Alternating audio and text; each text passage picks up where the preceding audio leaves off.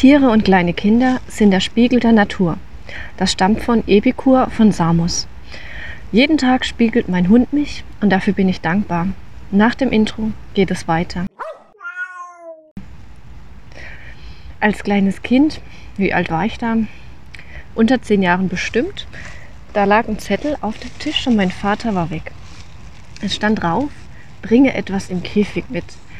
Und da war die Hoffnung ganz groß. Ähm, ich dachte erst an ein Kaninchen, aber eigentlich hatte ich eher die Hoffnung auf einen Hund. Und ich war sowas von gespannt und mein Bruder auch.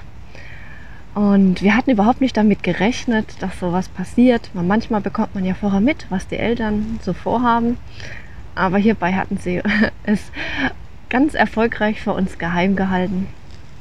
Ja, mein Vater kam zurück und er hatte einen Käfig dabei. Und es waren zwei Wellensittiche drin. Ähm, in, beide waren grün und gelb. Ähm, sie haben sich total gut verstanden gehabt. Und sie hatten dann auch zu Hause ihren großen Käfig. Im Esszimmer, Wohnzimmer stand er. Und wir waren uns nicht ganz sicher, ob Hugo und Strolch, so hießen die beide, ob sie männlich waren oder weiblich. Bei den Wellensittichen sieht man auf der Nase, da gibt es einen Bereich, der sich entweder rosa oder blau färbt. So ganz typisch. ähm, bei Hugo war der Bereich nicht so ganz eindeutig gefärbt. Äh, mal war er mehr blau und mal mehr rosa. Äh, wie bei so einem Chamäleon. Und äh, dann holten wir eben noch zwei weitere Wellensittiche hinzu ähm, zwei Mädels. Eine war weiß davon und eine blau. Damit, ähm, ja, soll wohl besser sein, wenn man männlich und weibliche Wellensittiche zusammenhält. Und irgendwann haben wir herausgefunden, dass Hugo doch ein Mädchen war. Und am Ende waren es dann drei Mädels und ein Kerl. Und ja, Strolch muss sich da wohl wie der Pascha gefühlt haben. ja, hin und wieder durften sie dann auch bei uns im Wohnzimmer fliegen und zu Beginn mussten wir sie immer noch einfangen. Und es ging am besten, wenn wir die Rollläden runter gemacht hatten und dunkel war, dann war das stressfreier für die. Und irgendwann wussten sie auch, ah, die Rollläden gehen runter, wir fliegen jetzt zum Käfig hin. Teilweise gingen die auch ganz alleine hinein, manchmal mussten wir sie noch ähm, nehmen und reinsetzen. Ja, und irgendwann kam dann die große Voliere bei uns im Garten. Die hat mein Vater gebaut. Er hat dort auch Nistkästen mit rein gemacht. Und ähm, am Anfang waren die Nistkästen noch nicht ganz perfekt, aber sie wurden dann auch immer besser. Und es kamen dann auch kleine Vögelchen nach, so ganz kleine, süße. Ähm, wenn sie dann Federn anhaben, sind sie süß.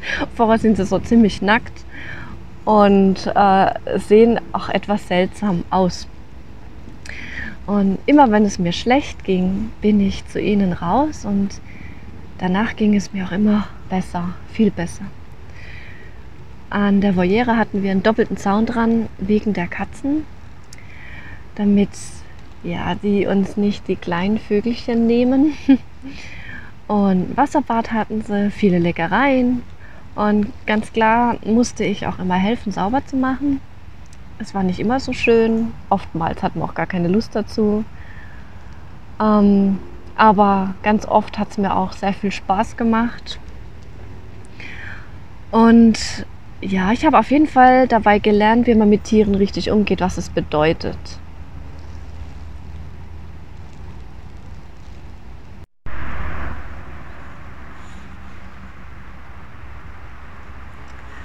Mein Strolch hatte immer den Bezug zu mir und war nicht so scheu wie die anderen Wellensittiche. Und ich hatte auch irgendwann einen der Nachkömmlinge in mein Zimmer geholt. Und sie hieß Lucy. Sie hieß Lucy sie hatte dann irgendwann die Melodie von meiner Lieblingskrimiserie drauf. Das war total witzig.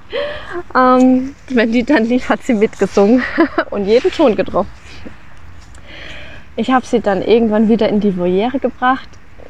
Ich fand es so besser für sie, dass sie dort mit anderen ja, Wellensittiche aufwächst und ist. Und die konnten ihr auch noch einiges mehr beibringen als ich. Aber irgendwann ist dann ähm, mein Hugo gestorben. Und danach kam Strolch, der war dann auch nicht mehr da. Und als dann beide nicht mehr da waren, die waren so ein unzertrennliches Paar, da haben wir die Vögel dann hergegeben. Das tat einfach zu sehr weh. Und nach ein paar Jahren ähm, wurde mein Wunsch erfüllt. Äh, und zwar kam, man, kam ein Hund zu uns. Über Bekannte haben wir die gefunden. Und das war ein Labrador, Golden Retriever, Schäferhund Mischling. Ein ganz toller Hund. Ähm, ein Mädchen. Sie war auch immer verrückt nach Wasser und hatte Schwimmhäute zwischen den Pfoten oder den Zehen. Und natürlich auch sehr auf Entenjagd, so wie es sich für einen Labrador gehört. Sie ist wie ein Känguru im Wasser gesprungen und Jagdtrieb im Wald hat sie auch sehr ausgelebt. Und total stur war sie. Das kam dann wahrscheinlich eher vom Schäferhund. Sie sah aber aus wie der Labby, so wie der von der Leica-Werbung mit ihr bin ich dann immer joggen gegangen und sie hatte sich auch mal im Winter versteckt. Äh, da waren wir gerade unterwegs. Ähm, Schnee im Wald laufen. Und immer wenn wir an gefällten Bäumen vorbeigekommen sind, hat sie sich äh, hinten dran versteckt und gewartet, bis wir vorbeigelaufen sind und kam dann herausgesprungen. ah, als Kinder fanden wir das echt super süß und toll und haben dann natürlich auch ja, mitgemacht bei dem Spiel. Und es war echt eine sehr schöne Zeit für mich als Kind. Und als dann der Abschied kam, musste sie eingeschläfert werden. Und ich kann sagen, man hat es ihr auch ganz genau angemerkt, als sie nicht mehr wollte. Sie wollte nicht mehr aufstehen und hatte auch einen mit ganz traurigen und leeren Augen angesehen, so eines Morgens. Da wusste man dann, ja, jetzt will sie nicht mehr, jetzt ist vorbei. Sie hatte Probleme mit der Hüfte, hat deswegen Cortison bekommen und das führt dann dazu, dass man mehr trinkt und mehr Wasser einlagert und das Wasser dann eben auch wieder raus muss. Und da musste sie sich noch mehr bewegen, noch mehr aufstehen und immer wieder raus. Und es war halt so ein kleiner Teufelskreis. Es hat jetzt nicht viel gebracht gehabt, außer ihr ein paar, ja, ein paar, bisschen mehr Zeit, ein paar Monate mehr. Ich weiß gar nicht mehr genau, wie lange das dann war. Und da wurde es dann Zeit, zum Tierarzt zu gehen. Meine Mutter hat sie hingebracht und ist dann auch bei ihr geblieben währenddessen. Also ganz bis zum Schluss. Und ich hatte mich einen Abend vorher von ihr verabschiedet. Und das hat mich unheimlich zu Tränen gerührt. Das tut es heute noch, wenn ich drüber nachdenke. Es ist einfach unglaublich, welche Bindung man zu so einem Hund aufbaut. Ähm, sehr schmerzliche Erfahrung, andererseits aber auch eine sehr schöne Erfahrung. Und ich bin sehr froh, dass meine Mutter damals das übernommen hatte, dass sie sie zum Tierarzt gebracht hat und dort geblieben ist, ähm, dass das nicht ich habe machen müssen. Aber man merkt es meiner Mutter auch heute noch an. Das war sehr schwer für sie. Und dann irgendwann danach kam dann meine Katze Chiara zu mir. Ähm, ich hatte sie mir selbst geholt von einer netten Familie, die eine streunernde Katze aufgenommen hatte. Und sie war schwanger. Und das hatte man anscheinend zunächst gar nicht gesehen. Und dann war eines der Kitten meine Chiara. Und ja, mit Chiara hatte ich noch eine zweite Katze dazu geholt, ihren Bruder Findus, da man Katzen ja nicht alleine halten sollte.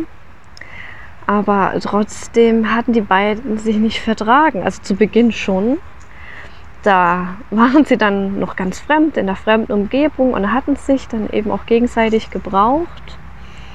Und die ersten Tage auch nur unter ja, Schrank verbracht. Nach und nach sind sie dann aufgetaut.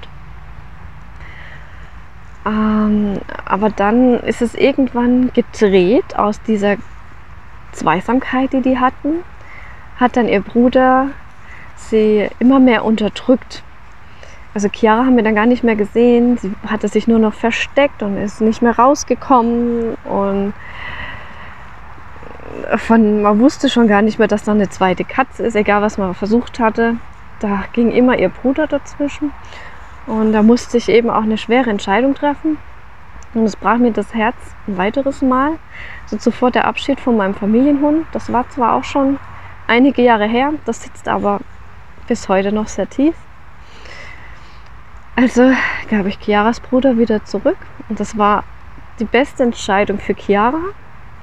Sie blühte danach richtig auf und man sah auch ihr kleines Wesen mit ihrer Persönlichkeit und vorher war sie nur eine Katze ohne Persönlichkeit. Sie konnte sich gar nicht richtig zeigen. Aber heute ist sie munter, stolz, aufgeschlossen und sehr neugierig. Sie stellt sich auch all ihren Ängsten und auch sehr katzentypisch, etwas stur. Sie wäre heute auch nicht so selbstbewusst, wenn ich damals diesen schweren Schritt nicht gegangen wäre. Ähm, da bin ich mir sehr sicher. So früher wollte sie auch nicht wirklich raus in die Natur. Ich hatte, sie war immer eine Hauskatze und ich hatte mit ihr an einem Geschirr geübt, das wiederum eine Leine hatte und sie war aber trotzdem nicht so für die Freiheit zu begeistern aber so circa mit zehn Jahren, hat sie sich ähm, nach der Freiheit gesehnt. Äh, die hatte auch immer wieder davor die Chance, einfach rauszugehen. Ähm, es war ein Balkon, von dem aus hätte sie immer runtergekonnt. Da waren Treppen in den Garten, aber das wollte sie irgendwie nicht. Und dann fing sie aber langsam an,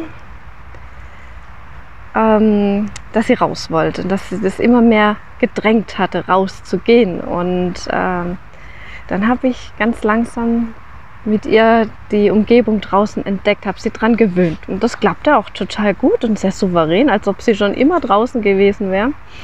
Ähm, bis heute geht sie nicht weit weg und ist auch sehr selten bei den Nachbarn zu finden. Ähm, ich war auch total stolz, als sie ihre erste Maus im Hof dann gefunden hatte. Also da hat sie sich echt sehr gut entwickelt. Mittlerweile haben wir einen Balkon, immer noch, wir sind umgezogen. Und nebendran sind Scheunen, da kann sie rein. oder Scheuer sagt man auch dazu, sind ganz kleine.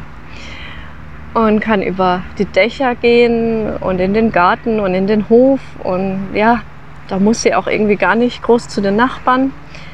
Manchmal sehe ich sie nachts vorne an der Straße, aber nur auf dem Gehweg. Sie geht auch nicht auf die Straße.